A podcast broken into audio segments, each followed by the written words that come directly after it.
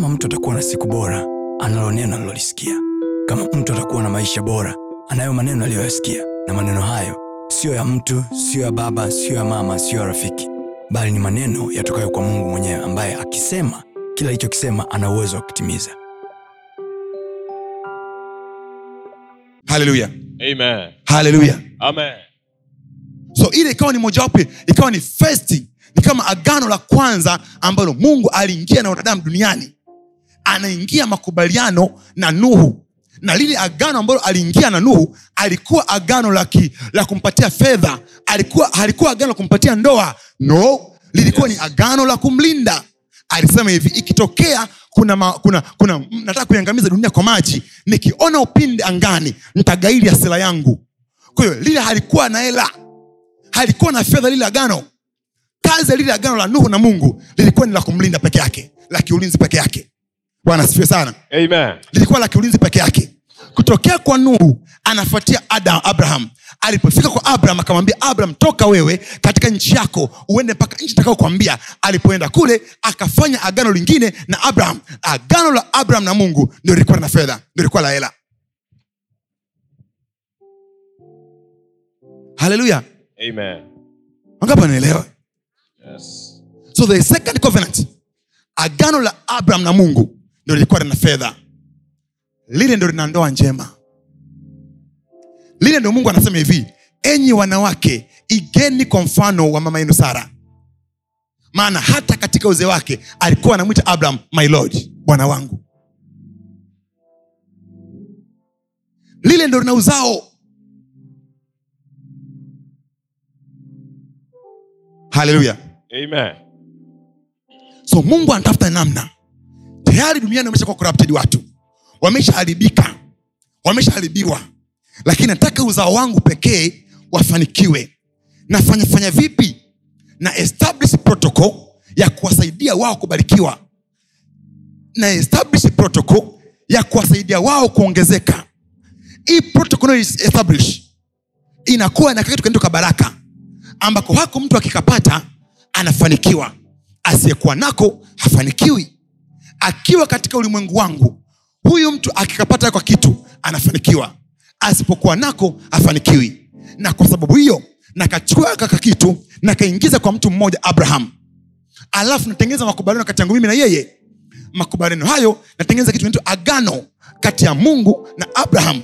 Kati ya mungu na abraham. Na agano hili la mungu na abraham lilikuwa ndio agano pekee la mafanikio. Lile agano halina wokovu halina kwenda mbinguni agano la kwenda mbinguni ni la yesu kristo agano jipya. Ila la abraham lilikuwa halina kwenda mbinguni lilikuwa halina sijui hakuna. Lile lilikuwa ni only prosperity ni mafanikio peke yake. Ndio maana akasema hivi utakapofika kule kukubariki nitakubariki na nitalikuza jina lako.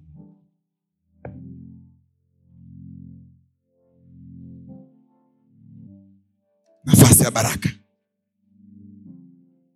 Sema kwa jina la yesu Kwa jina la Yesu. lazima nibarikiwe mimi. Lazima nibarikiwe. maana mimi ni uzao wa abrahamu Maana mimi ni uzao wa kwa jina la yesu. Kwa jina la Yesu.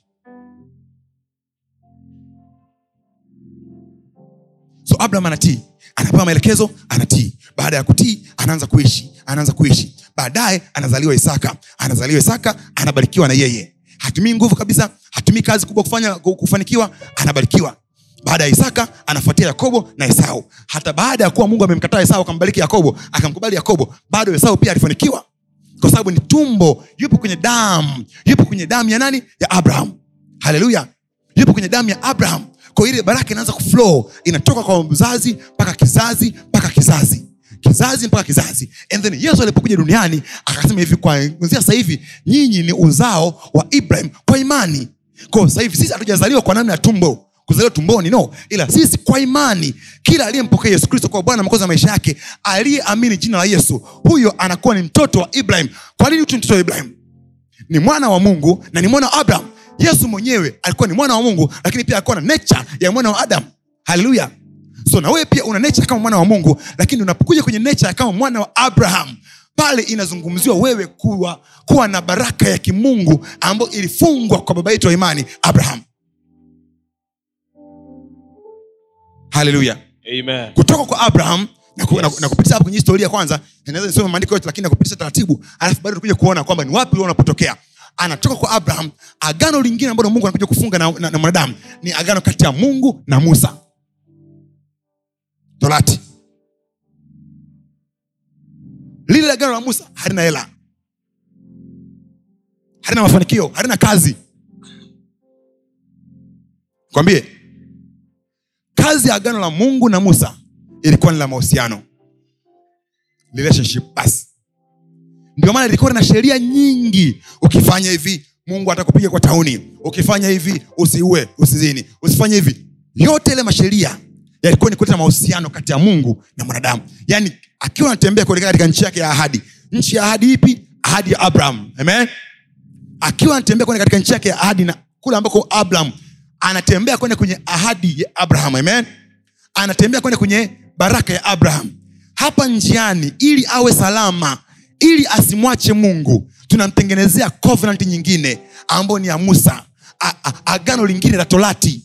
Lakini ili la torati halimpatii fedha alimpatii umaarufu alimpatii alimpatii nguvu ya kiuchumi alimpatii cheo. Ila ili kazi yake ni kumfanya kila siku amkumbuke bwana mungu wake maana ndiye ampaye nguvu za kupata utajiri linamfanya endelee kumkumbuka tu mungu. Maana kila akitaka kukosea anakumbuka mungu amesema usiabudu miungu mingine isipokuwa mimi peke yangu.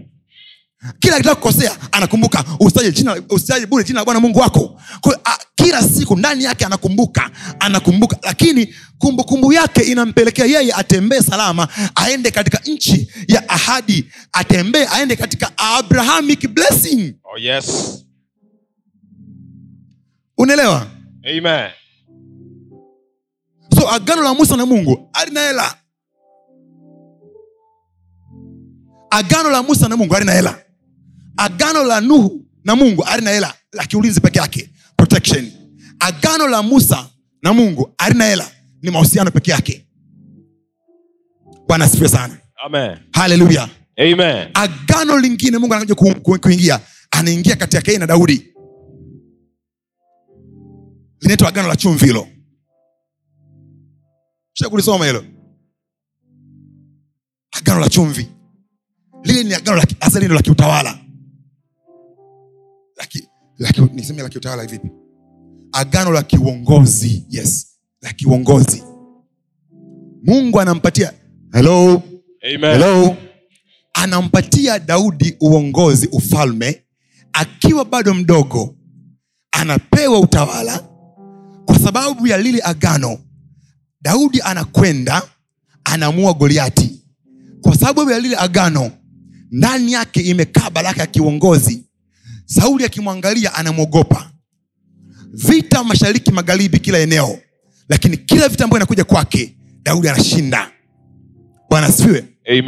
Hata kipindi ambacho daudi alimkosea mungu akatembea na mke wa uria alafu akamuua mwenye mke bado mungu hakumwacha bado mungu hakumsema wewe kwanzia leo nakuua. No.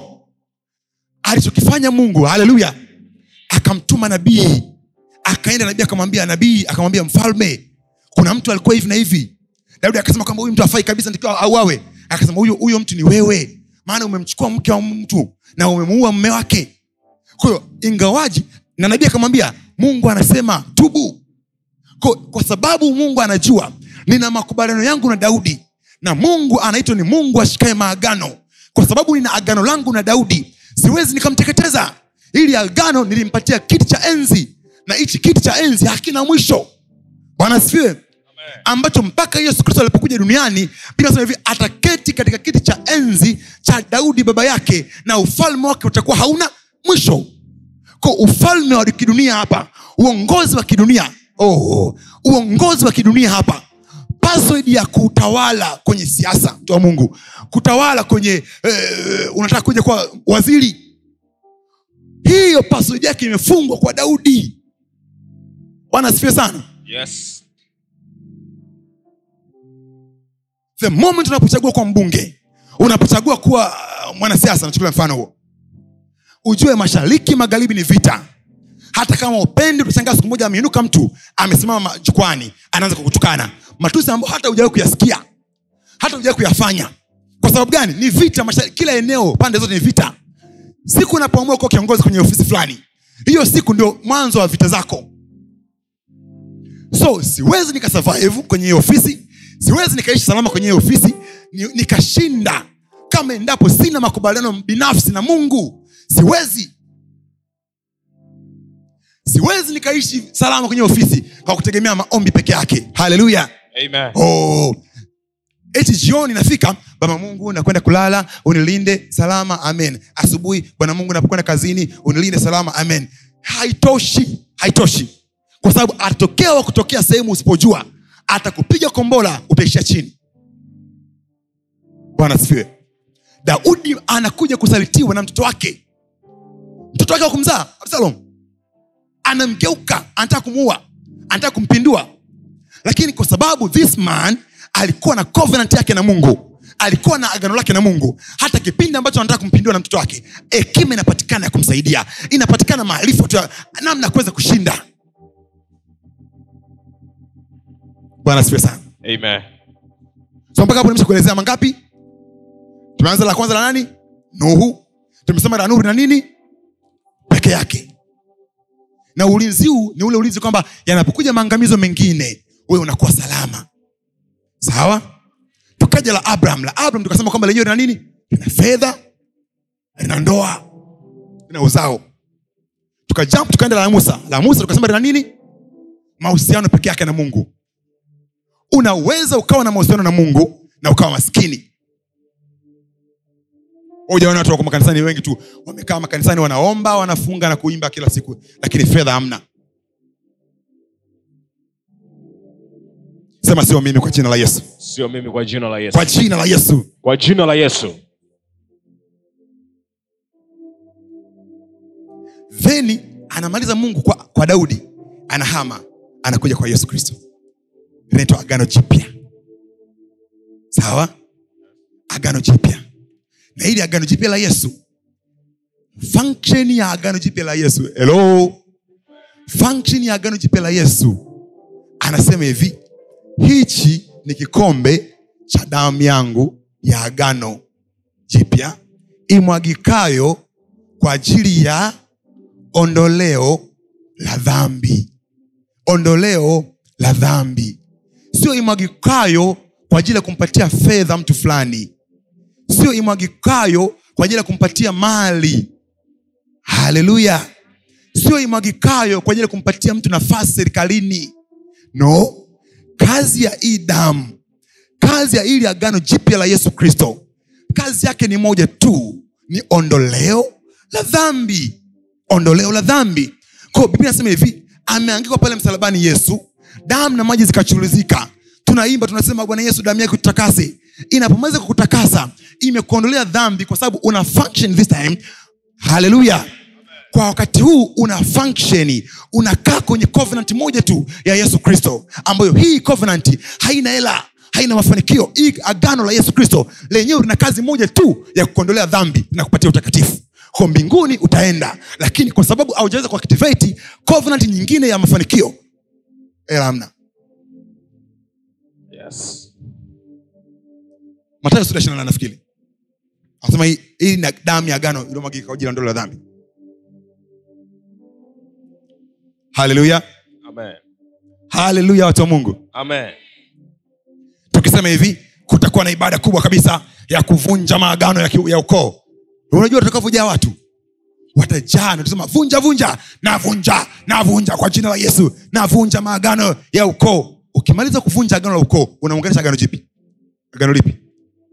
Kwa sababu nafsi ya mwanadamu yoyote ile haijatengenezwa kukaa kuka wazi. Nafsi ya mwanadamu imetengenezwa kuwa attached somewhere nafsi ya mtu moyo wa mtu umetengenezwa. Mungu alipodesign lazima uwe umefungwa mahali.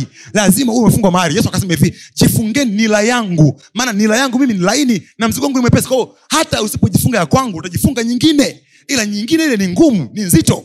Kwao yangu ni laini na mzigo wangu ni mwepesi. Kwao nafsi ya mtu haiwezi kuwa empty. Nafsi ya mtu haiwezi kuwa ina, ina, inaelewa hewani huko hapana. Nafsi ya mtu lazima ifunganisho sehemu. Bwana sifie sana. Amen. lazima ifungwe mahali lazima iwe sehemu imekamatika nafsi ya mtu. Na kwa sababu hiyo yesu akasema hivi lazima jifunge nila yangu mimi sasa alafu ujifunze kutoka kwangu maana nila yangu ni laini na mzigo wangu ni mwepesi. Bwana asifiwe sana. Nikimaliza kuvunja maagano ya ukoo nikimaliza kuvunja maagano ya kabila lazima nijue naunganisha agano lipi lingine sasa. Kwa sababu nikimaliza kuvunja nafsi yangu inabaki inaelea ikibaki inaelea haiwezi kuishi haiwezi kusurvive itapigwa. Nikimaliza kuvunja lile lazima nijue naunganisha lipi lingine. Kama lile la ukoo lilikuwa linanifanya nakuwa tasa. Bwana asifiwe sana. Kama la ukoo lilikuwa linasababisha nakuwa tasa therefore sasa hivi nitakuwa niunganisha la, la abraham ambalo hilo lina uzao. Kama lile la ukoo lilikuwa linanifanya nakuwa maskini na siruhusiwi kufanya biashara fulani sasa hivi nikivunja la ukoo lazima nivunje lingine ambalo litanisaidia kupata biashara nyingine. Watu wa ukoo fulani wafanikiwagi kwenye, kwenye usiasa hawawezi kugombea wale watu. Okay nikivunja lile agano ambalo linanizuia mi kugombea niunganisha na agano lingine ambalo linasaidia mi kugombea. Lipi? Naangalia kwenye biblia. Ni lipi agano? Ni nani ambaye aliingia na mungu makubaliano ya kiuongozi? Natafuta natafuta. Nagundua kuna mtu mmoja kwenda daudi. Daudi akapewa kiti cha enzi cha daudi ambacho hicho mpaka kesho kinafanya kazi. Ufunuo anasema hivi kwamba yeye mwenye ufunguo wa daudi ambaye akifunga hakuna wezea kufungua na akifungua hakuna wezea kufunga. So linaishi milele na milele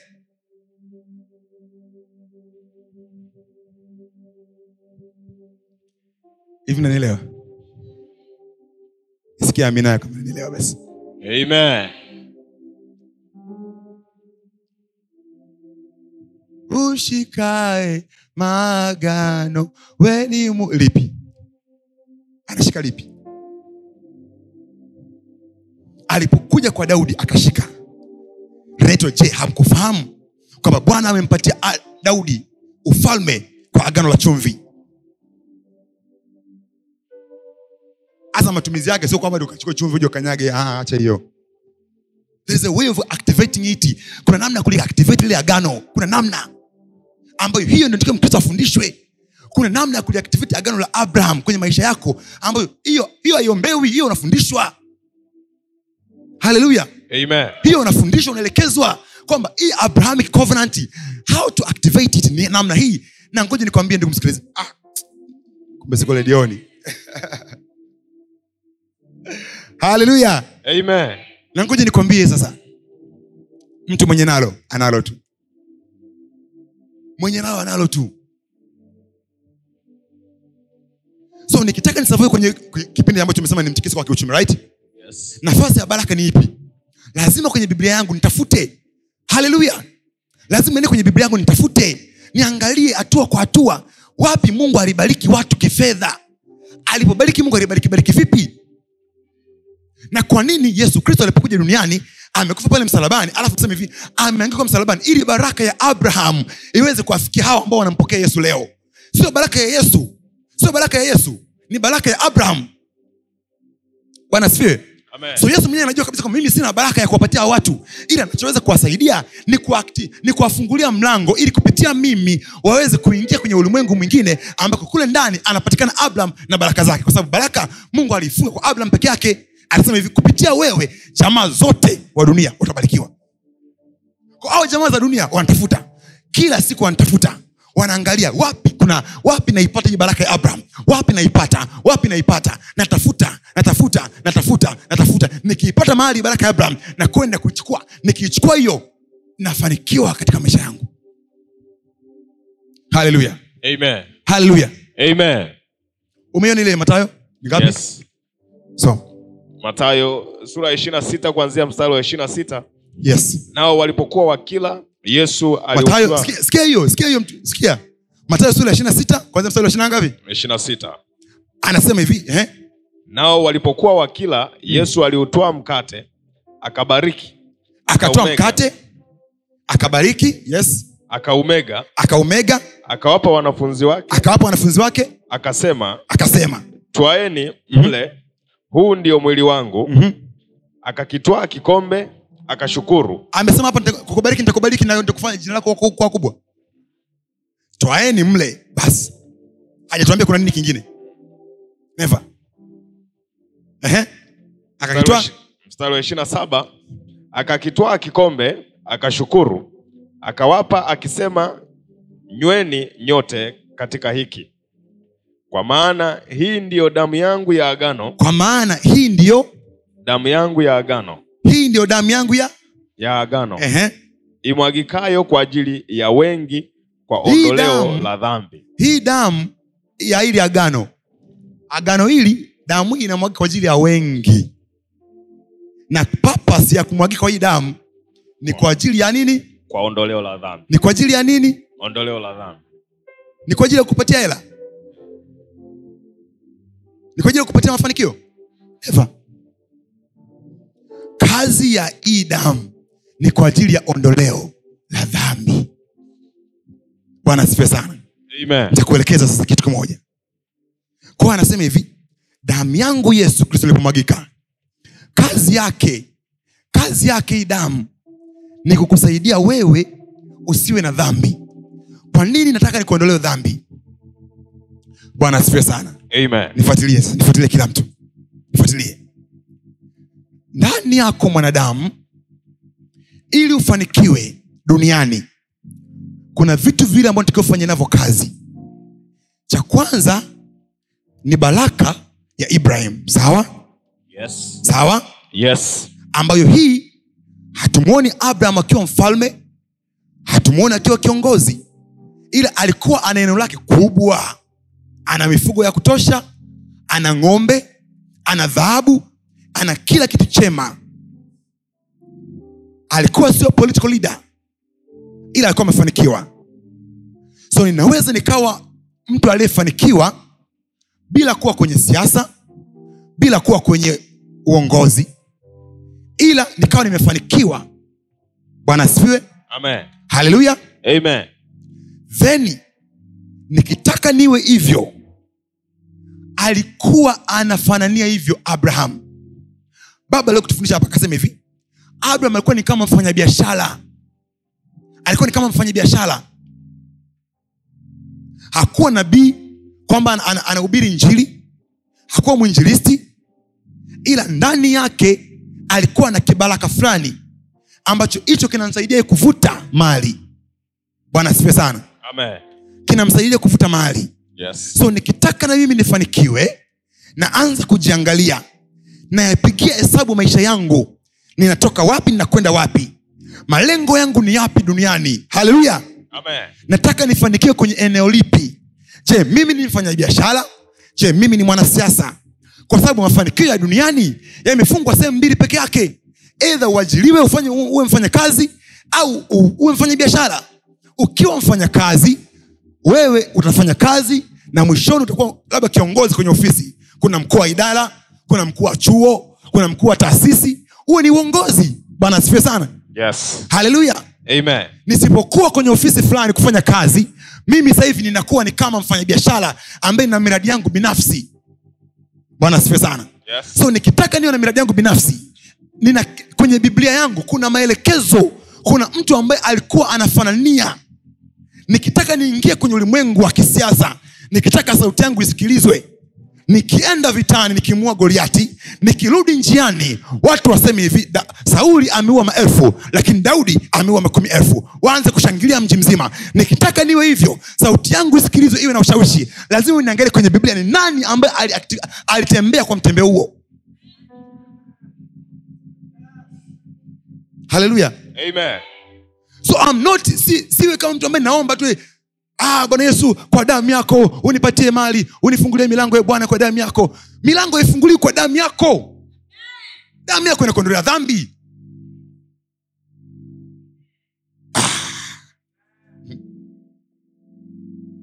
Kwani amesema milango hii eti ah, hii ndio kikombe changu cha damu ya agano jipya imwagikawe kwa ajili ya kuwafungulia milango ya kibiashara? Ndio hivyo. Ndio hivyo. Neva katika jina la yesu kwa damu yako e bwana. Naitambaza naitanga- na- na- naisambaza damu yako pale airport ya bwana. Naisambaza damu yako imani. Sambaza. Kimaliza kusambaza ukienda hautapata haina inachokifanya kwenye kufungua milango kiuchumi. Haina haina. Haina. Amekwambia mwenyewe yesu kristo hivi bwana this blood kazi yake ni kuondolea dhambi. Ikimaliza kuondolea dhambi tafuta kitu kingine sasa cha ziada kinachosaidia kufanikiwa haleluya haleluya Amen. wangapi mnanielewa?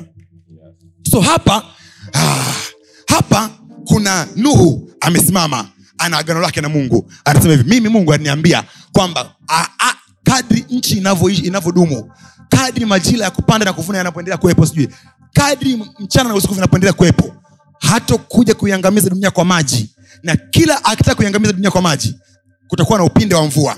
Akiuona upinde anagairi nuhu ameishia hapo maelekezo yake. Haendelei mbele. Hapa anasimama abraham. Haleluya. Anasimama abraham hapa. Abraham anasema hivi mungu aliniambia toka we katika nchi yako kukubaliki nitakubaliki na nitakufanya jina lako kuwa kubwa na kupitia wewe jamaa zote wa dunia watabarikiwa. Fedha mali dhahabu uzao watabarikiwa ndoa njema watabarikiwa kupitia we abraham. Kaa hapa. Akimaliza hapa anakaa musa ah, musa tumwache. Hapa anakaa daudi. Daudi anasema hivi mimi mungu aliniambia hanipatii eh, sijui fedha na dhahabu kwanza. Ah, mi mungu aliniambia hivi ninakupatia ufalme kwa agano la chumvi. Hili agano kikanalo hili kiti chako cha enzi hakutakuwa na mtu atakayeweza kukipindua hakutakuwa na mtu. Bwana asifiwe. Ko hapa kuna watatu. Kuna wa kwanza ah, daudi. Kuna abraham. Kuna nuhu. Helo Yes. nuhu la kiulinzi peke yake. Abraham fedha na dhahabu na mali zote. Na mke mzuri sara. Kama wangu. Hapa hapa haleluya. Hapa kuna daudi. Daudi halina ndoa lile. Ndio maana daudi alioa wake wengi. Bwana asifiwe. Anamwona mke wa mtu anamtamani anafanya naye uzinzi. Halina ndoa hili halina ndoa eti ile kwamba ndoa nitamnyenyekea mme wangu halina. Ila hili lina vita baada ya vita. Akitokea huku absalom anapigwa. Akitokea uh, uh, huku mfilisti anapigwa. Akitokea goliath anapigwa. Kwa nini? Agano hili ni la kibabe la kiuongozi a leadership. Haleluya so hapa niko mimi mkristo nimekuja kanisani leo baba unifanikishe kwenye hela. Unipatie hasa hivi kuna mtikisiko wa kiuchumi mungu. Kwa damu yako e bwana inenee mema nipate fedha. Mungu anakuangalia anasema yes. Lakini damu unayoita hii ina kazi nyingine. Kazi ya hii damu ni kuondoa dhambi peke yake. Hapo ukitaka hela tafuta kitu kingine. Tafuta mtu mwingine ambao uko duniani nilimpatia agano la hela. Bwana asifiwe. Tafuta duniani mtu ambaye nilimpatia agano la hela. Huyu mtu tafuta kati ya kwenye biblia kuna mecha covenants ambazo mungu aliingia na wanadamu. Angalia kati ya musa angalia kati ya daudi angalia kati ya nuhu angalia kati ya abraham. Ni nani ambaye ana hela zako? Tafuta kwenye biblia ukipata mmoja angalia nilizungumza nini na yeye nilikubaliana ni vipi na yeye. Alafu fata yale ambayo nilikubaliana naye.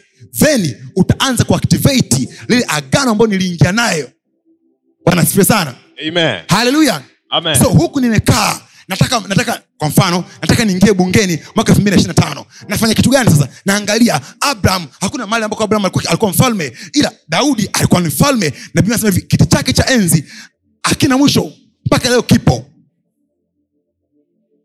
So nikijifunza namna ya kuactivate kiti cha enzi cha daudi kwa imani nikakikalia kile kiti cha enzi nikisimama kwenye jimbo langu nikizungumza hakuna kupinga. Oh yes. Watu hawazungumzi kutokea anywhere. Watu hawaendi kugombea kwa sababu tu amependa kugombea. Never. Never. Ukiona mtu amesimama kugombea jimboni ujue kuna muhimili fulani amesimamia. Ujue kuna mahali ameshikilia. Ambako hapo mahali hapaonekani kwa macho.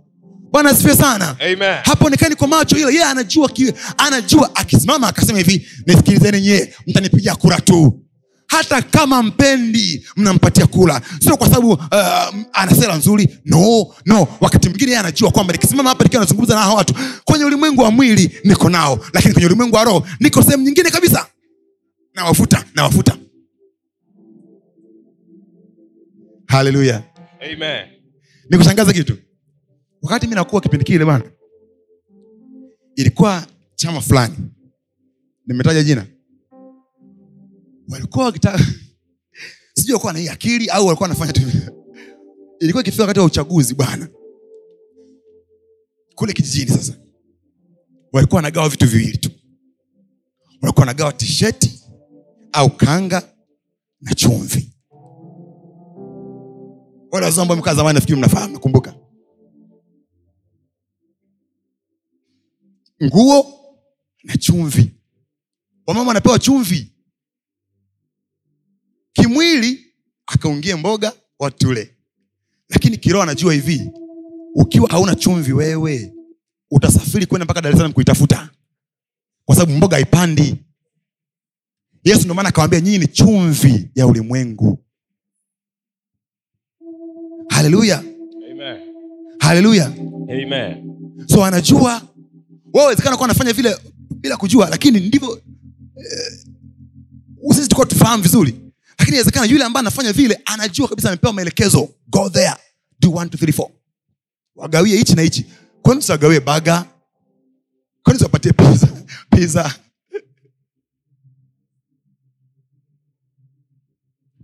wote wanafahamu siri za maisha. Ukimwona mtu amefanikiwa bwana asifiwe sana. Haleluya ukimwona mtu amefanikiwa narudia tena watu wa mungu ukimwona mtu amefanikiwa kwenye dunia hii kuna siri ambayo anaifahamu. Na hiyo siri haiwezi kuwa shadi. Hawezi kumshirikisha mtu mwingine hiyo siri akaifahamu kama anavyoifahamu. Ngoja nikushangaze. Haleluya. Sinaona hapa mi navyokuhubiria ninajua kabisa nikitoka nyumbani ni mimi masunga mkurugenzi. Nikifika hapa ili hawa watu wanielewe mimi sina neema ya kuwasaidia watu wanielewe. Ila baba yao ana neema. Sawa? Yes. akisimama baba hapo kufundisha kila mtu anaelewa. Sawa? Yes. so ili na mimi ni, niweze kuwafundisha kwa sababu leo baba yao hayupo. Wakaweze kunielewa vizuri na wakapokea kama vile ambavyo baba yao angekuwa pakawahudumia bwana asifiwe kimwili nitakuwa hapa nazungumza na wewe. Ila kiroho inabidi niwe na uwezo wa kuketi kwenye kiti cha enzi cha baba yangu alafu neema ile ambayo inafanya kazi kwenye hii ofisi niweze kuitumia kukuhudumia. Umenielewa? Yes. so nikiwa nazungumza nikiwa nazungumza hapa kimwili unasema "Ah, alikuwa anatudumia mkurugenzi. Lakini kiroho mi najua kabisa kiroho si, siko hapa montuluguru. Kiroho ninakaa kwenye nafasi kwenye ile position ambayo baba yupo. Haleluya rais akiwa hayupo kwenye ofisi akampa mtu akaimu ofisi. Yule mtu zikija karatasi pale atasaini. Zikija siu nini akasaini. Ikitokea kuna kosa ofisi ya rais itaulizwa. Sio mtu atakayeulizwa itaulizwa ofisi. Sawa? Yes. ikitokea mkuu wa idara ameondoka akamkaimishia mwingine ofisi ikitokea hiyo ofisi ikapata shida wakati huo wataanza kuihoji ofisi kwanza. Alafu wakati ofisi inahojiwa atasema hivi wakati huo hili jambo linafanyika fulani ndo alikuwa amekaimu. Sawa? Ko maamuzi yanayofanyika mule ndani eidha amekaa mwenyewe mkuu wa idara au amekaa mtu aliye kaimu maamuzi yatakayotoka yatakuwa na ukubwa ule ule yatakuwa na uzito ule ule bwana asifiwe sana. Amen. so nikitoka mimi nikasema hivi nakwenda kuwahudumia watu wa mungu. Mwanangu nenda leo ukazungumza na watu wa mungu. Wafundishe namna baraka ya mungu inaofanya kazi. Mimi nikiwa uh, sijielewi nikifika hapa nitaanza kwambia haya nimekuja leo kukufundisha. Lakini najua wewe hauisikii sauti yangu. Yesu akasema hivi mimi ni mchungaji mwema na kondoo wangu wote wanaisikiliza sauti yangu. Sauti ni ipi? Nikija hapa nakaja na sauti yangu kwako wewe hawezi kunisikiliza. Lakini sauti ya baba yako unaweza kuisikiliza mchungaji wako unaisikiliza bwana asifiwe sana. Amen. so the easiest way kwa mimi kuweza kuhudumia vizuri ni muombe mungu katika jina la yesu. Biblia inasema "Ee bwana yesu kristo uliketi katika kiti cha enzi cha daudi baba yako. Na mi leo kwa sababu nakwenda kuwahutumia watu wa mungu naketi katika neema inayofanya kazi kwa baba yangu. Ile neema naketi hapo. Ko kila nitakalolizungumza nakuwa sio mimi tena nayozungumza kila nitakachokuwa nikikisema inakuwa ni neema ile ile ambayo ingekuhudumia nikiwa baba, mwenyewe. Haleluya. Bwana asifiwe sana. Nimekueleza hivi ili uone kwamba kuna posibiliti ya mtu kwenye mwili akawa anazungumza na wewe ila kwenye roho ameketi kwenye ofisi nyingine kabisa. Kwenye roho. Therefore ninaweza kumbe nikawa nimesimama kwenye kizimba cha kugombea kura lakini kimwili niko jimbo gani zuri ambao naweza nikagombea? Tajie basi. Hata kama mbunge wake ni staje kwa sababu tuko hapa. Naweza lakini hapa nimekaa kwenye kizimba cha jimbo x.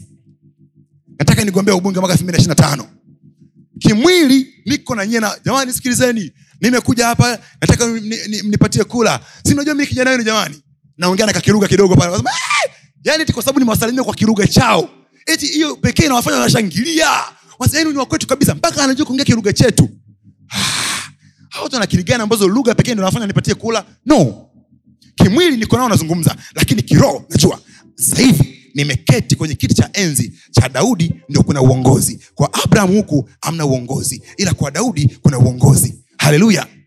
Bwana asifiwe sana swali ni moja tu kwamba je naweza vipi kuactivate namna gani ambayo naweza nikaactivate ili agano? Kama ni la daudi naweza vipi kuliactivate? Kama ni la, uh, la abraham naweza vipi kuliactivate ilo agano? How can i activate it ili lifanye kazi kwenye maisha yangu? Kwa sababu kipindi kile hata alipokuja solomoni akaingia kwenye uongozi wa, wa daudi alifanikiwa kila eneo.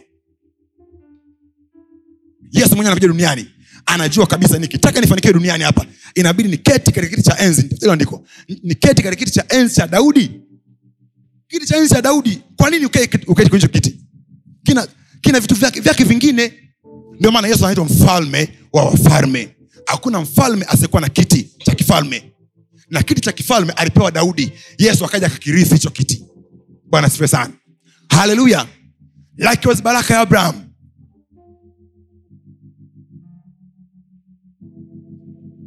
ngapi sema kwa jina la yesu. Kwa jina la yesu. Fungua akili yangu e bwana. Nakataa kuishi duniani. Nakataa kuishi duniani. Kama mtu nisiyekuwa na matokeo. Katika jina la yesu. Katika jina la yesu. Katika jina la yesu. Katika jina la yesu. Yesu anakuja. So narudia mfano wangu sasa. Hapa. Daudi. Hapa. Abraham. Hapa. Musa. Sawa? So musa bana no sawa? Hawa wote watatu wana makubaliano right?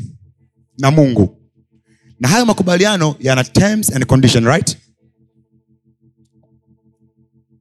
Anakuja yesu. Ah, kabla ya yesu. Wana wa israeli unanisikia? Wanatoka nchi ya utumwani misri wanakwenda nchi ya ahadi. Kwa nini imetwa nchi ya ahadi kwa sababu ni ahadi alipewa nani? Kwa kumbe ni baraka ya abraham sindio hivyo? K wanatoka katika utumwa wa umaskini utumwa wa changamoto kwenye ndoa zao wanaelekea kwenye nchi ya ahadi wanaelekea kwenye ahadi ya abraham. Sawa? Sawa? Wakiwa njiani hapa mungu anasema nyinyi mtanikimbia mtaniacha. Kwa sababu kuna miungu wengi hapa katikati. Ili mwendelee kuwa na mimi nawapatia sheria. Nawapatia torati. Anainuka musa anawapatia torati. Kwa musa anaanza kuwapatia anawaambia hivi mimi ni bwana mungu wenu msiabudu miungu wengine isipokuwa mimi. Mtakapofika katika ile nchi ya ahadi ya abraham mkala na kunywa na kushiba msimsahau bwana mungu wenu maana ndiye aliwapatia nguvu za kupata utajiri. Kwa mungu anawapatia sheria hapa njiani. Bwana asifiwe watu wa mungu anawapatia sheria hapa njiani za kuwasaidia wafike hapa kwenye nchi yao ya ahadi. Lakini hizi sheria kazi yake ni kuendelea kuweka mahusiano kati ya mungu na hawa watu. Wasije wakamwacha wakaabudu miungu wengine. Wasije wakamwacha wakaabudu sanamu. Ko ili niendelee kuwashika hawa watu na wapatie sheria za musa. Linakuja agano la musa. Zinakuja torati. Bwana sana. So torati ile ya musa ile agano la musa lile torati lile halina mafanikio huku aliko kwenye pati ya haya mafanikio huku. Ila liko hapa njiani kuwasaidia watembee wakiendelea kumshikilia mungu. Umenelewa so njiani hapa ndo agano la musa linafanya kazi. Wakiwa njiani wanatembea wanatembea wanatembea. Anawapatia sheria anawapatia maelekezo. Na yale maelekezo yana adhabu kama ukikosea. Kwa sababu anachokitaka wakati huo mungu ni mahusiano yake na wao wasije wakamwacha. Bwana sifie sana. Kwa sababu nimekwambia agano la abraham halina wokovu. Helo agano la abraham halina wokovu. Halina mahusiano na mungu kwanza hili. Ila hili agano la abraham kila atakayembariki abraham atabarikiwa. Atakayemlani atabariki atalaniwa. Jamaa zote wa dunia watabarikiwa kwa kupitia yeye. Kwa mungu anasema hivi watakuja jamaa wengine wa dunia ambao hawamjui mungu hawanijui mimi na wakijua namna kuitumia ili agano la abraham watafanikiwa. So ili nitengenezee kizazi changu mwenyewe na wachukua watu wangu nawapatia sheria kwamba ni kweli mkifika hapa mtafanikiwa ila msiniache. Mkiniacha mtapata adhabu moja mbili tatu. Na hii adhabu naifunganisha kwenye agano la musa la torati. Hello? Amen. kazi yake torati ni mwongozo. Ni lamani ya kukuleta kwenye covenant za mafanikio. Bwana asifiwe. Yes. lakini kwa sababu wakiwa njiani safari ikawa ni ngumu wakawa wanashindwa kutunza torati. Mungu amesema hivi ikiwa utakaposhika kwa bidii utakaposhika na kufanya kwa bidii maagizo yote ni kuambiayo leo baraka zote zitaambatana na wewe. Utabarikiwa mjini utabarikiwa mashambani. Ikiwa tu utashika na kufanya kwa bidii sana lile neno bidii sana ni mzigo. Lile neno bidii ni kitu ambacho kilikuwa kiwezekani ko wakiwa njiani wanajaribu kushika kwa bidii wanashindwa. Kwa bidii wanashindwa. Bwana siwe wanajaribu kushika kwa bidii wanashindwa. Mungu anatafuta namna. Hawa watu wanashindwa kushika torati yangu. Na kila siku nawaangamiza. Niwasaidieje hawa watu sasa? Ili hapa njiani wakiwa wanakuja ku, kwenye nchi yao ya ahadi au wakiwa wanakuja kwenye baraka ya ibrahimu hapa ili niwasaidie na watafutia agano lingine ambalo ili agano linakuwa halina hukumu ila lina neema. Hili agano linakuja anamleta yesu kristo. Oh. anamleta yesu kristo duniani ili afe. Akifa yesu damu yake ikimwagika. Bwana asifiwe sana. Yes. damu yake ikimwagika inafanya kazi moja tu ya kuondoa dhambi. Dhambi kwa sababu gani? Kwa sababu torati ukiivunja unakuwa umefanya dhambi kwao nikiwa njiani bwana asifiwe sana. Nikiwa njiani naelekea kwenye nchi yangu ya ahadi. Nikiwa njiani hapa ikitokea nikashindwa kutimiza torati ikitokea torati nikaivunja njiani hapa nikawa nimezini na torati inaniambia kwamba nipigwa mawe mpaka nife. Damu ya yesu inakuja inanisafisha inaondoa ile dhambi inanipatia nafasi ya kuishi tena. Lakini damu ya yesu ilichokifanya haijanivusha kuniingiza katika nchi yangu ya ahadi ila imenisaidia hapa katikati nisiadhibiwe. Haleluya. Amen. ilichonisaidia hapa katikati nisiadhibiwe. Nisipigwe na moyo mpaka nikafa. Kwa sababu walimpeleka yule mwanamke alikuwa amezini wakasema hivi bwana torati ya musa imetuambia hivi mtu akizini inatakiwa apigwe mawe mpaka afe. Je wewe wasemaje? So yesu yuko hapa katikati. Huyu mtu yuko njiani anakwenda katika nchi yake ya ahadi lakini amefika hapa njiani bahati mbaya kazini. Torati ya musa inasema hivi kwa sababu umezini umefanya dhambi. Na mshahara wa dhambi ni nini? Inabidi tukuue yesu anainuka anasema ah, no. Kwa sababu amefanya dhambi na dhambi anatakiwa wawe damu yangu inamwondolea ile dhambi. Ko kama imemwondolea dhambi inamwondolea mauti. Bwana asifiwe. So this time huyu mtu anapata nafasi ya kuendelea kuishi anapata nafasi ya pili ya kuendelea kurekebisha mambo yake. Lakini hiyo nafasi ya pili sio nafasi ya yeye kuwa na fedha na mali. No. Ni nafasi ya yeye kuendelea kuishi aendelee kufanya kukimbizana na safari yake mpaka aja afike kwenye agano la abrahamu ndio maana anasema hivi amelaaniwa mtu yule aliyeangikwa msalabani pale ili baraka ya ibrahim sahivi iweze kuwafikia mataifa. Kwa nini wafikie? Kwa sababu hapa njiani wasije wakavunjwa wasije wakaangamizwa ili baraka sasa hivi wanaweza wakaifikia wanaweza wakaifikia wanaweza wakatembea wakaifikia bila hapa katikati kuangamizwa kwa dhambi. Haleluya Yes.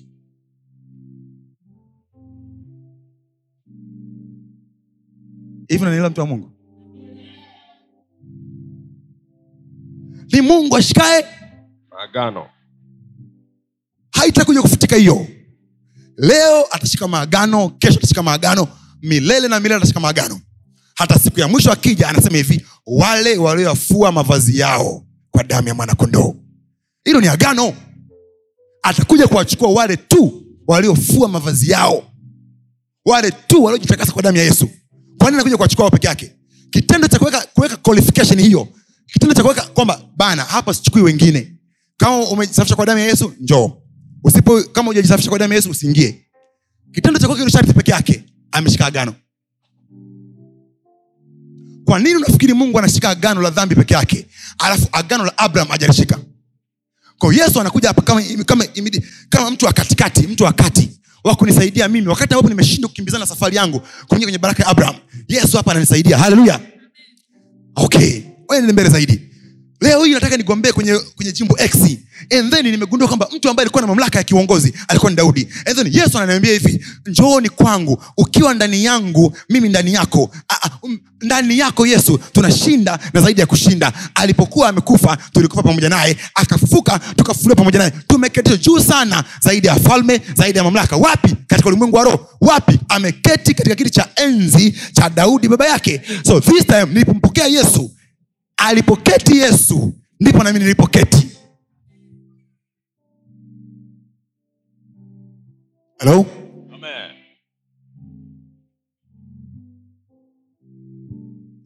mnaelewa jamani?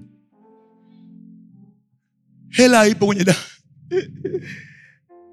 nikisema hivi sasa watanipiga ama wa zamani. Hela haipo kwenye damu ya yesu mtu wa mungu Amen. damu ya yesu inanena mema kuliko damu ya habili. Inanena mema. Haikupi mafanikio. Haikupi hela. Kunenea mema ni vipi? Nimefika hapa nimekosea. Ikiwa ni wawe. Kabla sijauawa fasta nimekuja mungu wangu nimekuja.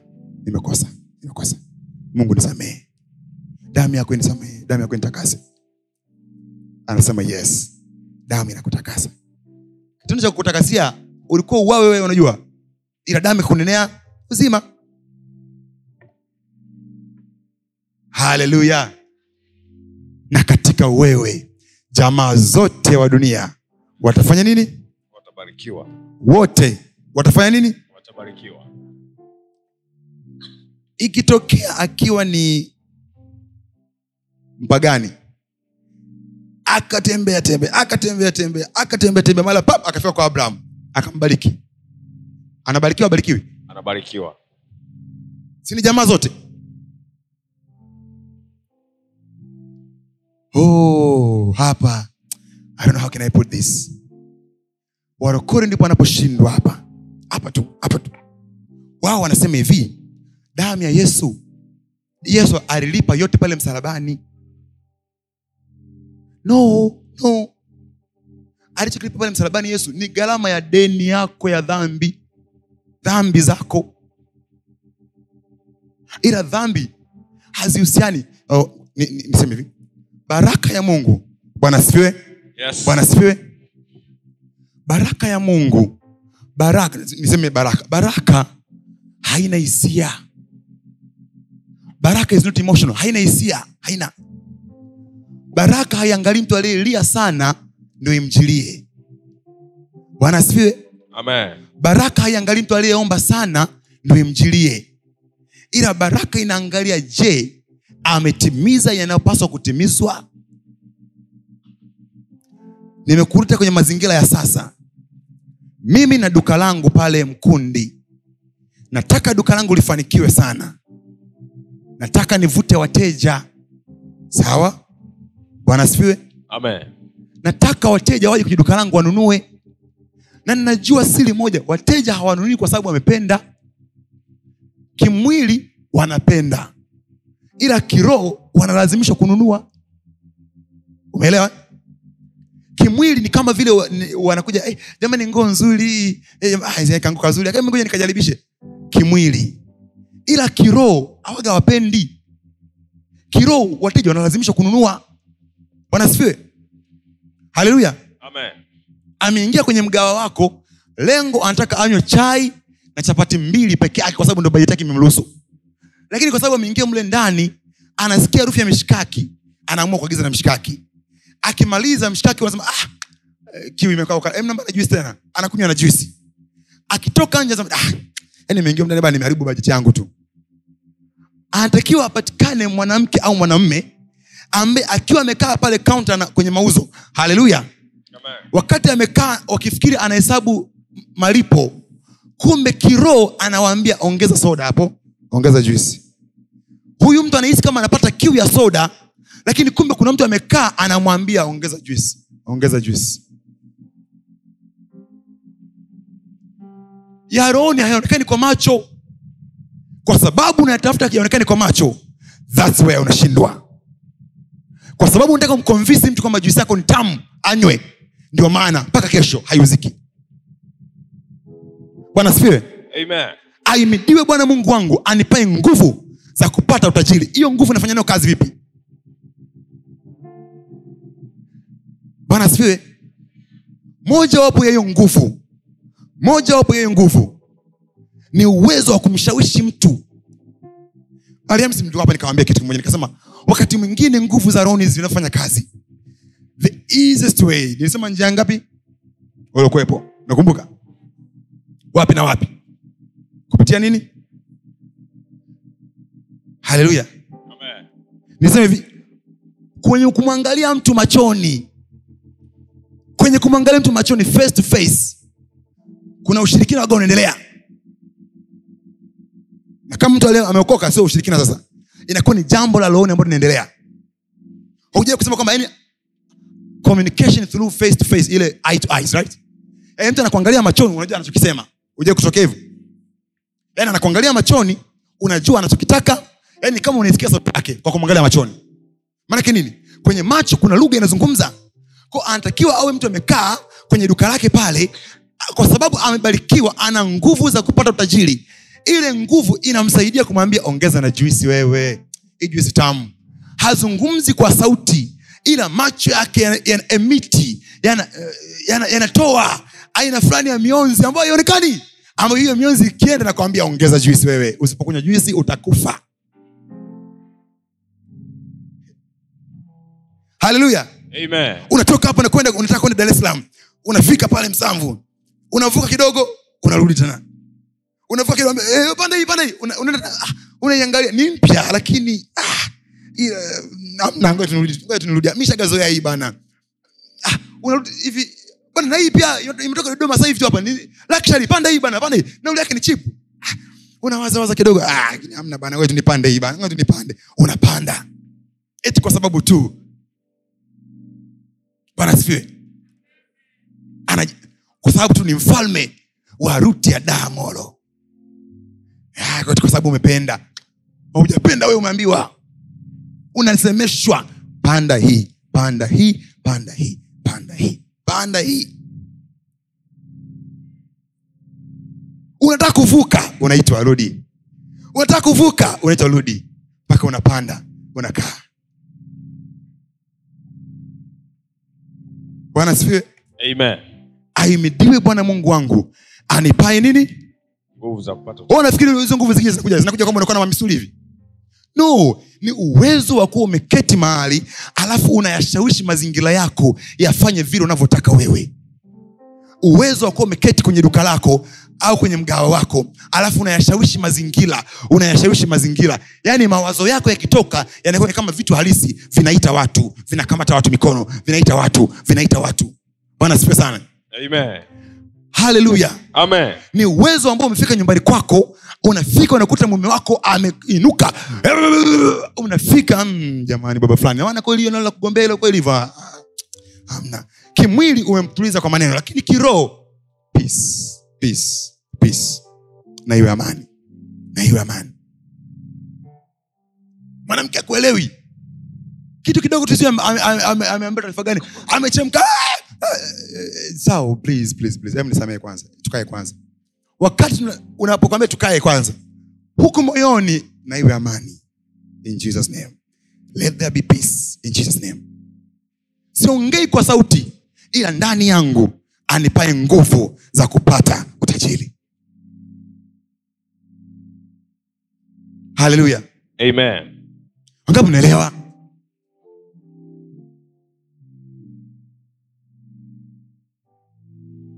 so anasimama mtu jukwani anaanza kuomba kula. Kimwili yuko jukwani. Mzee mchawi kufanya mambo ya jukwani sana. Anajua. Unaweza ukawa jukwani pale usipokuwa makini unapigwa kipapai pa unashanga umeanguka. Kwa mtu anaweza kawa jukwani anaomba kula. Kimwili anaomba kula. Ila kiroho oh, ameketi kwenye kiti cha enzi cha babu yake wa zamani. Kuelekeza takwambia bwana asifiwe sana. Nafasi ya baraka katika kipindi cha mtikisiko wa kiuchumi.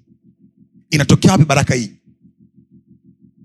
So this time nimegundua kwamba nataka nifanikiwe katika kipindi hichi. Oh, aimidiwe bwana mungu wangu anifundishaye nipate faida.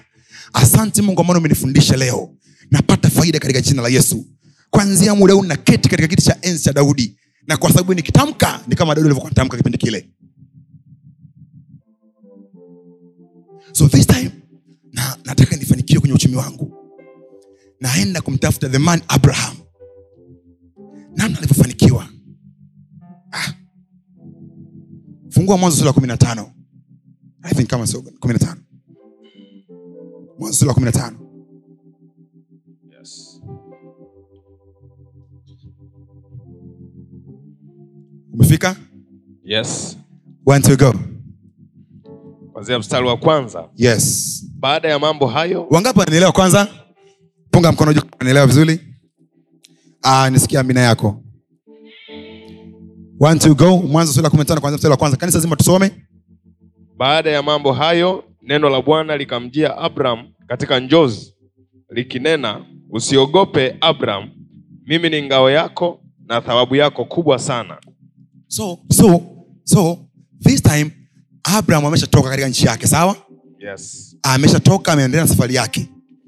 Ana mali ana mang'ombe ana manini hapo mungu anamtokea katika njozi. Anamwambia hivi abraham usiogope. Mimi ni ngao yako na thawabu yako kubwa sana. Sawa? Endelea endelea pale sasa usikie. Mstari wa pili. Yes. Abraham akasema ee bwana mungu Mhm, utanipa nini? Mhm, nami naenda zangu hali sina mtoto mhm. atakayemiliki nyumba yangu ni huyu eliezeri mdameski? Anaanza kuoja abraham kwamba mungu mimi naondoka zangu. Bwana sife sana. Ikitokea mi nikaondoka nikafa sina mtu wa kurithi nyumba yangu. Huwezi ukaanza kutafuta mtu wa kurithi nyumba kama hauna mali. Unatafuta mtu wa kurithi kwa sababu unajua kuna mali za kutosha. Na raha ya mzazi mali zake az- azirithishe kwa mtoto wake wa damu. So wakati huu abraham ameshafanikiwa na hana fedha amni hana uzao wa tumbo lake mwenyewe hana mtoto bado sara hajapata mimba. Abraham anamuuliza mungu niwe mungu sasa unaniambia kwamba mimi nimebarikiwa nimefanya nini?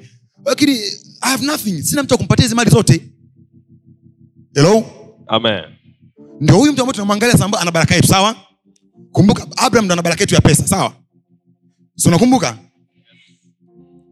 So anamuuliza mungu taweza vipi kuamini? Eh, endelea pale. Sala pili. Mstari Wa pili. pili. Hmm. abraham akasema ee bwana mungu utanipa nini nami naenda zangu hali sina mtoto na atakayemiliki nyumba yangu ni huyu eliezeri mdameski? Mhm. abrahamu akasema tazama hukunipa uzao. Tazama hukunipa uzao. Na mtu aliyezaliwa nyumbani mwangu ndiye mrithi wangu. Mtu ambaye amezaliwa katika nyumba yangu. Sio nile mzaa mimi ila mtu ambaye katika nyumba yangu amezaliwa hapa ni huyu eliazeli mdameski ambaye alikuwa kama mjakazi kama mfanyakazi. Yes.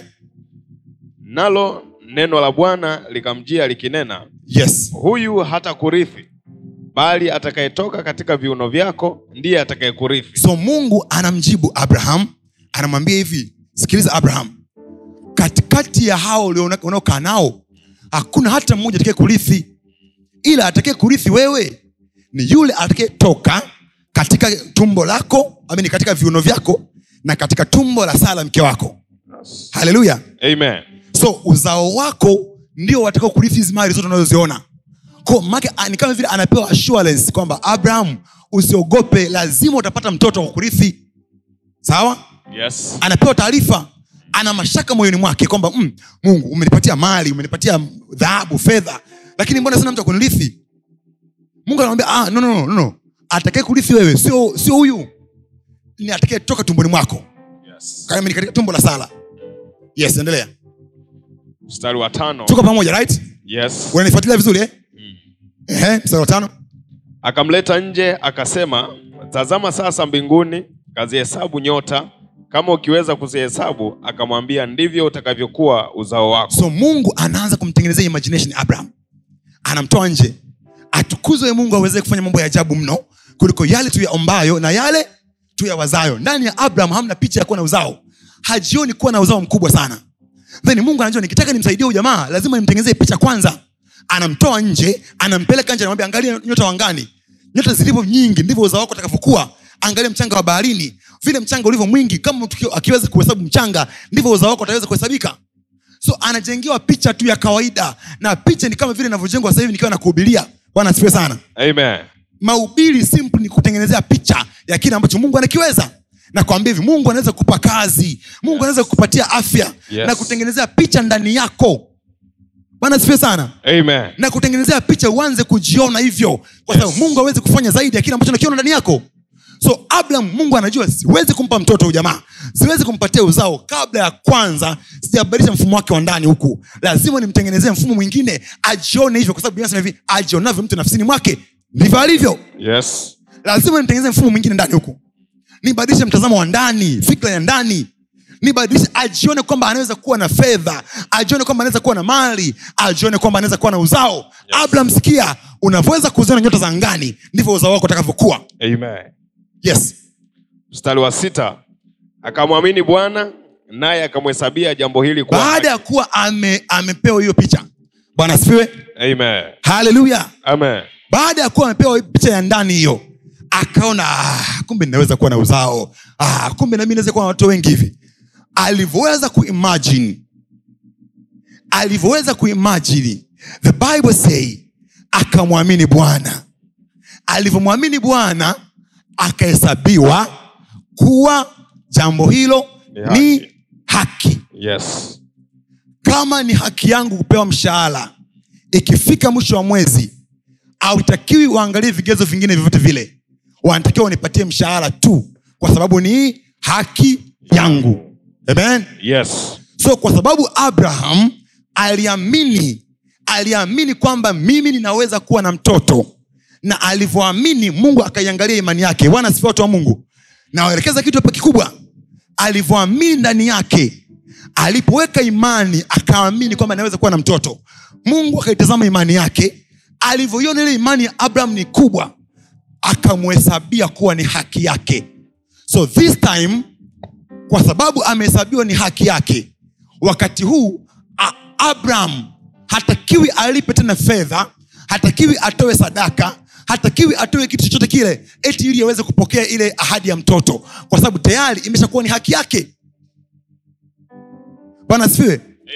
Kama ni haki yangu kupewa mshahara je natakiwa niende kumwonga uh, kamishna nani kule anayetoa mshahara anipatie mshahara natakiwa nikampatie rushwa.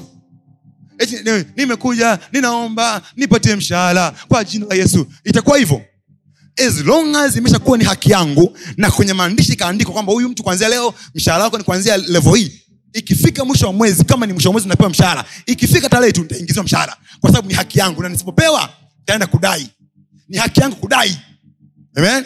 Amen. so abraham alipoambiwa hivi kwa sababu hiyo ameamini alipoamini ndani yake kwamba atakuwa na uzao mungu alipomhesabia kuwa ni haki this time hata kama akifanya nini lazima atapata mtoto lazima atapata mtoto kwa sababu ameshaamini na imehesabiwa jambo hilo kuwa ni haki mbele zake. Yes. amen? Amen. so muujiza wa kwanza wa abraham wa kupata uzao wa kupata mtoto kanuni ya kuipata huo muujiza ikawa nini? Ni imani. Imani peke yake. Haleluya Amen. endelea pale mtu wa mungu. Mstari wa saba. Mm-hmm. kisha akamwambia mimi ni bwana niliyekuleta kutoka uru wa wakalidayo nikupe nchi hii Sikia. ili uirithi. Sikia hapo. Sikia. Mungu anampa ahadi nyingine tena. Ahadi ya kwanza ilikuwa ni ahadi ya kupata nani? Mtoto. Tumeelewana? Yes. Sikie sikie sema kwa jina la yesu. Kwa jina la yesu. Saidia akili yangu e bwana. Saidia akili yangu niweze kuelewa hichi niweze kuelewa kwa jina la yesu. Kwa jina la yesu. Ahadi ya kwanza ya abraham kati yake yeye na mungu kifuatilia mazungumzo. Ahadi ya kwanza ni ahadi ni mazungumzo kati ya abraham na mungu kuhusiana na mtoto na uzao. Anamwoji mungu anamwambia hivi mungu haujanipatia uzao na atakaye irithi mali zangu ni huyo eliazeli? Mungu anamwambia hapana eliazeli hata kurithi ili atakaye kurithi wewe atakayetoka katika viuno vyako na katika tumbo la sala kwa hiyo abraham akaamini baada ya kuwa ameamini ikahesabiwa kuwa ni haki. Ko muujiza wa kwanza ikawa mahesabu yake yamefungwa hapo. Tumezungumza kuhusiana na uzao nikaamini baada ya kuamini nimehesabiwa haki. So nikihesabiwa haki nasubiria tu wakati wangu ufike nipate mtoto wangu. Bwana asifiwe sana. Amen. na wakati huu kumbuka abraham ana mali ana, ana vitu vingi ana dhahabu na fedha ndio maana analaumu kutafuta mrithi. Lakini mungu anafuatia mstari wa saba anamwambia hivi sikiliza mimi ni mungu niliyekutoa katika ulu wa wakaldayo ili nikupatie nchi hii ambayo unaiona uweze kuirithi. Bwana asifiwe. Inakuja hadi nyingine ya kupewa nchi ya kupewa nchi. Nchi ni ardhi. Ardhi pale sio tunasema ardhi ni hazina. Ukiwa na ardhi utalima mpunga utapata utavuna utapata chakula utaenda kuuza utapata hela. Ukipata hela utafungua kiwanda. Ukifungua kiwanda utapata hela nyingine. Utakuwa tajiri. Bwana so ah, mazungumzo ya pili sehemu ya pili ya mazungumzo kati ya abraham na mungu yanaanza kuzungumzia mane yanaanza kuzungumzia urithi wa ardhi. Yanaanza kuzungumzia kupewa ardhi nchi. Bwana sana. Amen. anga mnaelewa mazungumzo ya kwanza sura ya kumi na tano ni ya kusana na uzao na ile transaction yake ilikamilika kwa kupewa nini? Ahadi tu. Alipewa ahadi akaamini alivyoamini ikahesabiwa kwa haki wakafunga. Mungu akasema okay kuanzia sasa hivi sasa ah, abraham ninakupatia tena nchi hii. Ilipofika sehemu ya nchi abraham akaoji. Bwana asifiwe sana. Haleluya watu wa mungu. Amen. soma endelea pale mstari unafuatia Mstari wa nane. Mhm. akasema, e Bwana Mungu, nipateje kujua ya kwamba nitairithi? this time abraham amepewa ahadi ya kupewa nini? Ya kupewa nini? Jibu. Nchi. ya kupewa nini? Nchi. hivi nikikwambia hivi dodoma yote ni ya kwako. Hiyo si ni na hela? Nikiuza viwanja napata nini? Nikijenga frame nikakodisha napata nini? Bwana sifiwe nikilima mashamba napata nini? So ile ahadi ya kwamba nimekupatia nchi hii uirithi that one was the promise financial prosperity. Ilikuwa ni ahadi ya mafanikio ya kifedha. Bwana sifiwe sana. Haleluya ilikuwa ni ahadi. Leo hii ukitaka upate kiwanja hapa katikati ya mji manispaa ya morogoro ukitaka upate kiwanja sasa hivi hapa gharama ya kiwanja kimoja millions of money. Achilia mbali gharama ya kupata kiwanja. Flame pekee ya kukodisha ili uweze kupata kuweka kuweka biashara yako. Unalipa kodi ni hela hiyo Kwa mtu aliye na nchi mtu aliye na ardhi huyo mtu ana hela. Ndio anaye control uchumi. Ndio maana serikali ikasema hivi nchi I mean, hii ardhi ni mali ya serikali. Kwa sababu tukiwapatia watu binafsi watumie tutakuwa tumeuchukua utajiri wa serikali tumewapatia watu binafsi. Ukienda kenya mali ardhi sio mali ya serikali ni mali ya watu binafsi. Bwana asifiwe sana. Ndio maana watu wenye mashamba kule alikuwa mtu anamiliki mashamba ekali mia saba au ekali e, milioni moja. Kama alimiliki kipindi hicho mpaka kesho ataendelea kuwa nazo tu. Serikali haina haki ya kwenda kumaindi kwa sababu gani?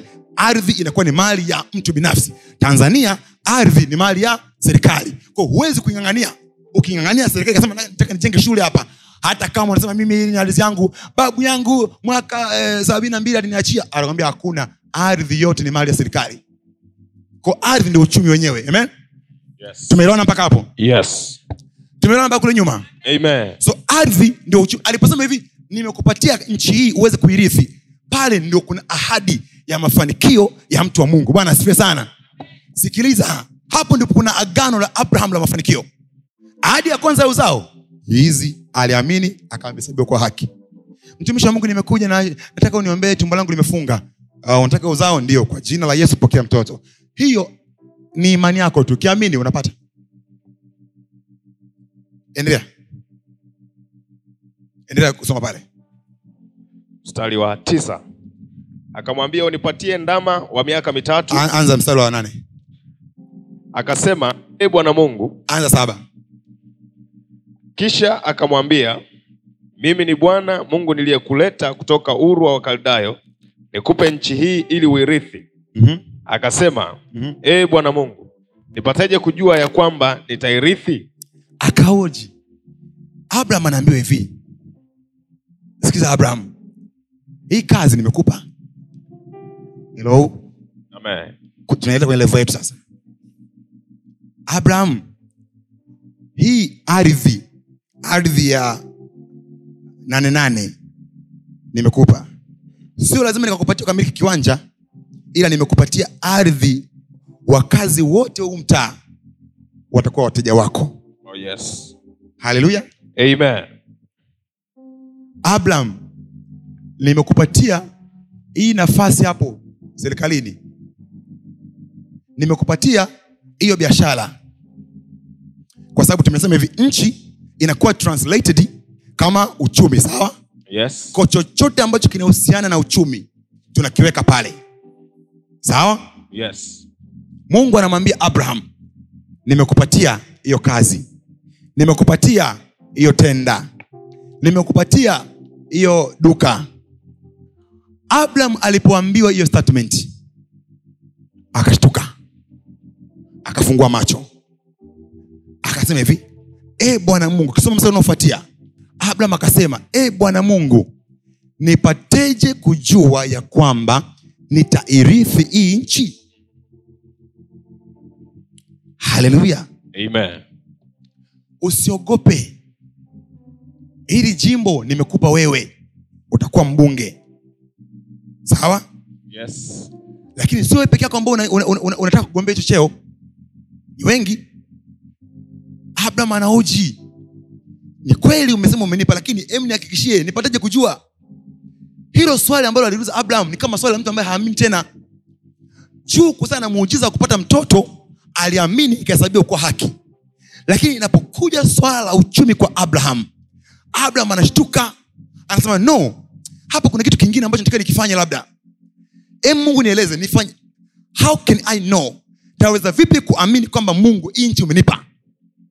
Bwana sifi sana. Amen. kwa sababu kazi hii hii ambayo unaitaka na mwingine pia anaitaka. Wateja hawa hawa ambao mi nawataka na mwingine pia anawataka. Nihakikishie sitaki niende kwenye intervyu ile nikiwa na mashaka mashaka kama mungu atanipa au atanipa je mungu kinigeuka? Sitaki mungu nigeuke. Nataka nikienda niwe na uhakika kwamba hii kazi umenipa. Haleluya. Nataka nikienda kwenye hii tenda nijue kama mungu umenipa. Unaniambiaje kwamba umenipatia nchi hii? Alafu mi naondoka. Leo hii mtu akinunua kiwanja Yes. ili jue kwamba kiwanja ni cha kwake lazima apewe hati. Yes. Amen? Yes. so nipateje kujua kwamba kiwanja hichi ni changu? Leta fedha ukinipa fedha na kupatia hati mm. so kesho na kesho kutwa ikitokea ukaja kuojiwa kuhusiana na kiwanja umiliki wa kiwanja evidence ambayo utaipeleka itakuwa ni hati ulionayo ya nyumba I mean, ya kiwanja amen Amen. so ardhi transaction za ardhi transaction za mali hazifanyiki kwa maneno matupu lazima kuna kitu ambacho mtu anataka kifanya abaki nacho kama ushahidi kwamba hata ikitokea miaka mia tano mbele nimekuja kuulizwa tatoa hii kama evidence kwamba hichi kinanishikilia mimi kinanipa uhalali wa kumiliki ardhi. Oh, yes. amen? Amen. anaambiwa na mungu kwamba nimekupatia nchi hii lakini hataki kuamini kwa maneno matupu kwa sababu anajua watu waga hawaamini maneno matupu. Anamuuliza mungu e mungu e bwana mungu nipateje kujua ya kwamba nitairithi nchi? Nipateje kujua maswali kama haya wengi wapendi kujiuliza. Haleluya. Anaoji? Huyu sindo baba wa imani right? Yes. abraham sindo baba yetu wa imani? Sindo baba yetu wa imani? Yes. hivi hapo aliamini au alitia mashaka? Niambie hapo aliamini au alitia mashaka? Anajua pesa transactions za pesa hazinaga ujanja ujanja hazina emotion hazina usi- hazina ma- hazina hisia hazina. Zina reality zina uharisia tu. Bwana asifiwe. Haleluya hivi unajua imani wakati mwingine ni kama kitu cha hisia eh? siwezi kuijua imani yako ila wewe unajua imani ulionayo ndani yako right? Sawa? Yes. sasa swala la mtoto nimeamini. Nikahesabiwa haki sijapata mtoto wakati huo tapata baadaye isaka. Kwa muujiza ule wa mtoto haukuwa na masharti mashaka hakuna. Ni kama ambavyo leo hii umetoka nyumbani. Bwana asifiwe. Yaani mtumishi wa mungu mimi nahisi na uvimbe hapa. Naomba niombee uvimbe uyeyuke nikwambie kitu mtu wa mungu. Huo muujiza wa uvimbe ni imani peke yake ukiwa na imani hilo linawezekana. Hilo la kuponya uvimbe linawezekana. Unatafuta mtoto mtoto kumpata ni imani. Bwana asifiwe sana. Amen. ikitokea mtu akakwambia hivi kwa sababu hauna mtoto toa milioni mbili ni kuombee upate mtoto. Huyo hayuko bibliko haendi kimaandiko. Muujiza wa mtoto abraham akuupata kwa sababu alitoa sadaka muujiza wa mtoto abraham aliupata kwa sababu moja tu alimwamini mungu ikahesabiwa kwake kuwa ni haki akapewa mtoto. Lakini ilipokuja swala la fedha abraham akuishia kuamini peke yake. Bwana asifiwe sana. Amen. abraham akauliza swali niwezeje kujua kwamba mimi nitaupata hii ardhi? Mstari unaofuatia ah, mungu akampatia maelekezo. Akamwambia hivi nitolee ndama. Umeona mstari? Angalia mstari unaofuatia pale. Angalia kwenye biblia yako angalia. Soma kama umefika soma. Akamwambia unipatie ndama wa miaka mitatu na mbuzi mke wa miaka mitatu na kondoo mume wa miaka mitatu. Akamwambia unipatie mbuzi Ndama. mke kondoo. So eti ili abraham upate uhakika ya kwamba hii nchi utairithi ili kwamba upate uhakika kwamba hii nchi utakuwa nayo milele na milele ninakuomba abraham uniletee ndama uniletee eh, nini kingine pale? Mbuzi. Mbuzi. Uniletee nini kingine? Kondoo. Kondoo. Uniletee kitu gani kingine? Hua. Mstari unaofuatia abraham akavichukua vile vitu vyote. Haleluya akavileta kwa bwana kama sadaka. Sawa? Yes. Akavichinja kwa sababu zamani walikuwa wanajenga madhabahu za mawe alafu sadaka zile wanazichukua wanaziweka pale madhabauni so abraham akachukua ile sadaka akaiweka pale madhabauni baada ya kuiweka biblia nasema hivi wakati wa jioni jua likiwa limeelekea kuzama hofu ikamwingia abraham na giza likawa limetanda. Ndipo bwana akazungumza na abraham. Bwana asipe sana. Amen. Mstari wangapi usoma hapo?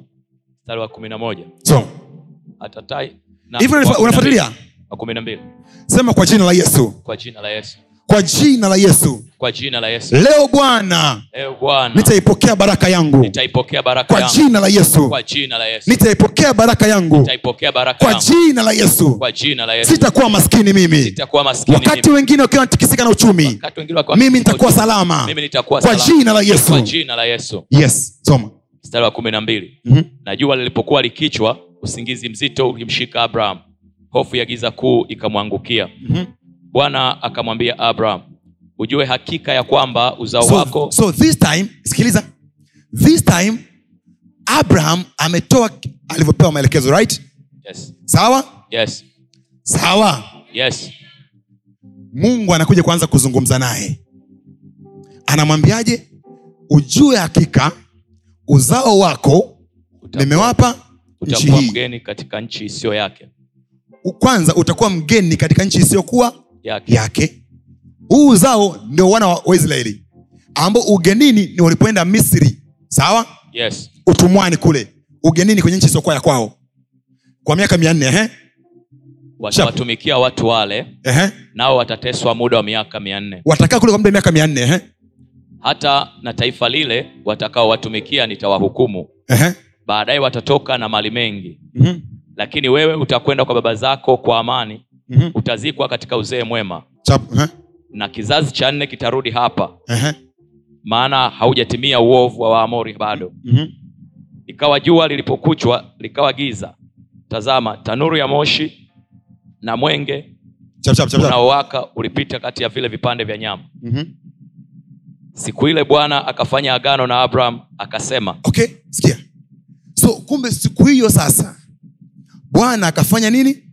Agano. Sasa sikia hekima iko hapa hekima iko hapa. Siku hiyo bwana akafanya agano na abraham. Hili agano linahusiana na nini? Na mtoto au na hela? Na mafanikio? Mafanikio. Kwa sababu muujiza wa mtoto aliambiwa akaamini peke yake ikahesabiwa haki. Sawa? Yes. sawa? Yes. lakini ilipokuja kwenye suala la nchi. Ah, akahoji.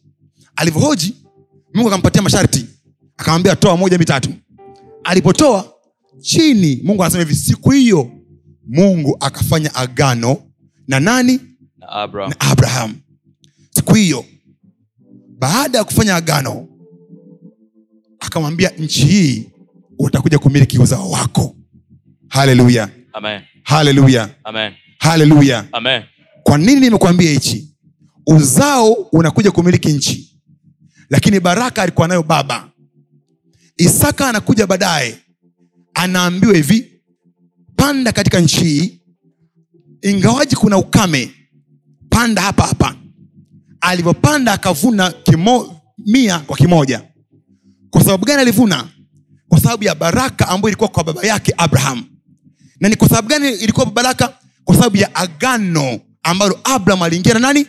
Na mungu.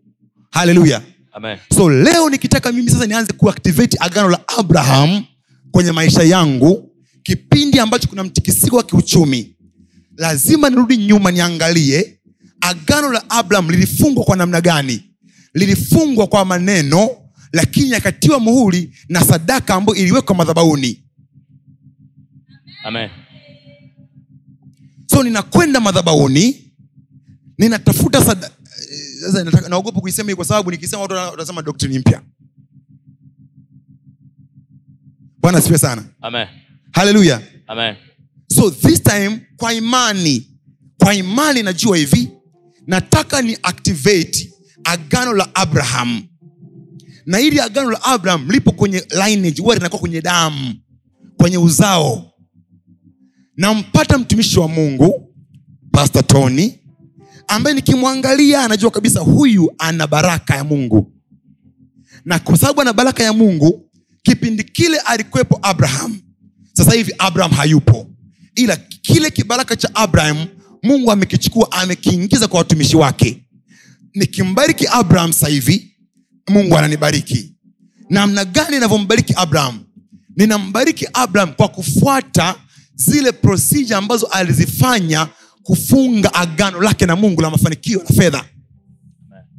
Na procedure aliyofanya ni ipi? Alichukua sadaka mungu alimwambia hivi nitolee ndama nitolee kitu fulani. Alipotoa kwenye madhabau madhabau ya kipindi kile ilikuwa ni mawe lakini sasa hivi madhabau unapeleka kwenye madhabau ya mungu. Unaweka madhabauni bwana asifiwe. Unaweka madhabauni sadaka lakini kwenye ufahamu wako unakuwa unajua kwamba this nachokifanya ninachokitaka ni kuactivate baraka ya kimungu kwenye maisha yangu. Nikimaliza kufanya hivyo nasubiria kwa sababu baraka ya abraham inasafirishwa kutoka kwa baba kwenda kwa mtoto. Ndio maana tunasema sisi ni uzao wa abraham. So lazima tuwe na baba ambayo yuko madhabahuni lazima tuwe na baba ambaye kazi yake yeye sasa baada ya kuwa tumeweka sadaka madhabauni anakuja kuiactivate ile baraka ya abraham kwenye maisha yetu. Anaiactivate vipi? Anaiactivate kwa kutamka. Na akitamka kwetu kwenye ufahamu wetu tunaanza kukili hivyo. Tunajiona hivyo. Tunaona kwamba tayari tumeshakuwa hivyo. Na tunaanza kuitamka ile baraka. Angapi meelewa Amen. haleluya. Amen. Haleluya Amen. umeelewa vizuri? Yes. so this time bar, nafasi ya baraka wakati wa mtikisiko wa kiuchumi. Tunaona ushuhuda wake alipokuja isaka. Isaka kuna ukame nchi nzima. Lakini kwa sababu ya baraka ya abraham baba yake aliyotamkiwa anavuna na kufanikiwa bwana sifiwe sana. Amen. mmeelewa? So mtumishi wa mungu nafanyeje? Jipatie baba atake kutamkia baraka wewe. Sunaye tayari baba? Fata kanuni. Ifate kanuni ya baraka inachosema. Nenda kwenye kitabu cha mwanzo pale angalia. Mimi nikikwambia shuhuda zangu ni mpaka pale ambapo nilipoanza kufuata kanuni kama hizi nikajua baraka haina hisia. Ingekuwa ina hisia baraka yakobo asingechukua baraka esau. Ila kwa sababu haina hisia anayetimiza masharti mapema ndiye anayeichukua. Ni kweli isaka anayo baraka ndani yake lakini masharti anasemaje ntafutie chakula kitamu nile nishibe roho yangu ifurahi nikubariki. Kanuni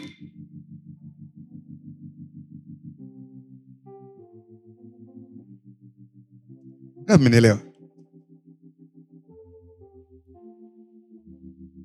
sema kwa jina la yesu. Kwa jina la yesu. Kwa jina la yesu. Kwa jina la yesu. Kwa jina la yesu. Kwa jina la yesu e bwana ee kwanzia leo leo kwa sababu ya madhabahu hii kwa sababu ya madhabahu kwa sababu ya sadaka zangu kwa sababu ya sadaka zangu ambazo ninaziweka kwenye madhabahu yako kwenye kwa jina la yesu kwa jina la yesu kwa jina la yesu kwa jina la yesu kwa jina la yesu kwa jina la yesu ukawe ndio mwanzo wa mimi kutembea wa mimi kutembea kwenye baraka ya abraham kwenye baraka ya ukawe Abraham. ndio mwanzo ukawe ndo mwanzo wa mimi kutembea kwenye baraka ya utele baraka kwa jina la yesu la Yesu. jina la yesu kwa jina la yesu so this time hauko hayupo abraham ila baba unaye. Baba unaye. So ukiona umefata kanuni vizuri kila baraka ambayo baba anaitamkaga hapa madhabauni ile baraka ina activate abrahamic blessing kwenye maisha yako. Amen. na kwa sababu ya hiyo blessing wakati kukiwa na ukame nchi nzima isaka anaambiwa panda hapa hapa na akavuna wakati nchi ikiwa ina shida ya kiuchumi wakati ambapo kuna mtikisiko wa kiuchumi mungu anakwambia fanya biashara hii utafanikiwa. Fanya kazi hii utafanikiwa. Amen. kwa sababu gani? This time aufanyi from anywhere. Unafanya kutokea kwenye engo ya baraka ya mungu ambayo hiyo inakusaidia hata kama kuna ukame nchi nzima. Mwishoni isaka anasema bwana ametufanyia nafasi nasi tunazidi katika nchi. Haleluya sema e bwana Bwana, kwa jina la yesu. Kwa jina la yesu. Kwa jina la yesu. Kwa jina la yesu.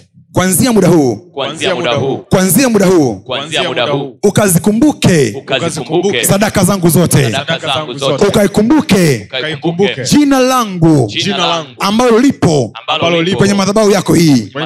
Kwa jina la yesu. Kwa jina la Yesu. Ukakumbuke. Ukakumbuke. Nafsi yangu. Ambayo imehesabiwa. Kuwa mmoja wa watu. Kuwa mmoja wa watoto. Kwa mmoja wa watoto. Walioko. Walioko. Kwenye madhabahu hii.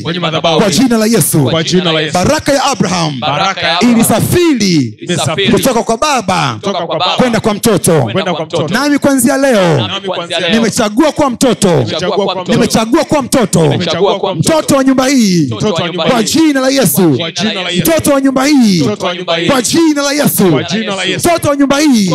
Kwa jina la Yesu. so condition ya kwanza umeiona hapo? Sadaka.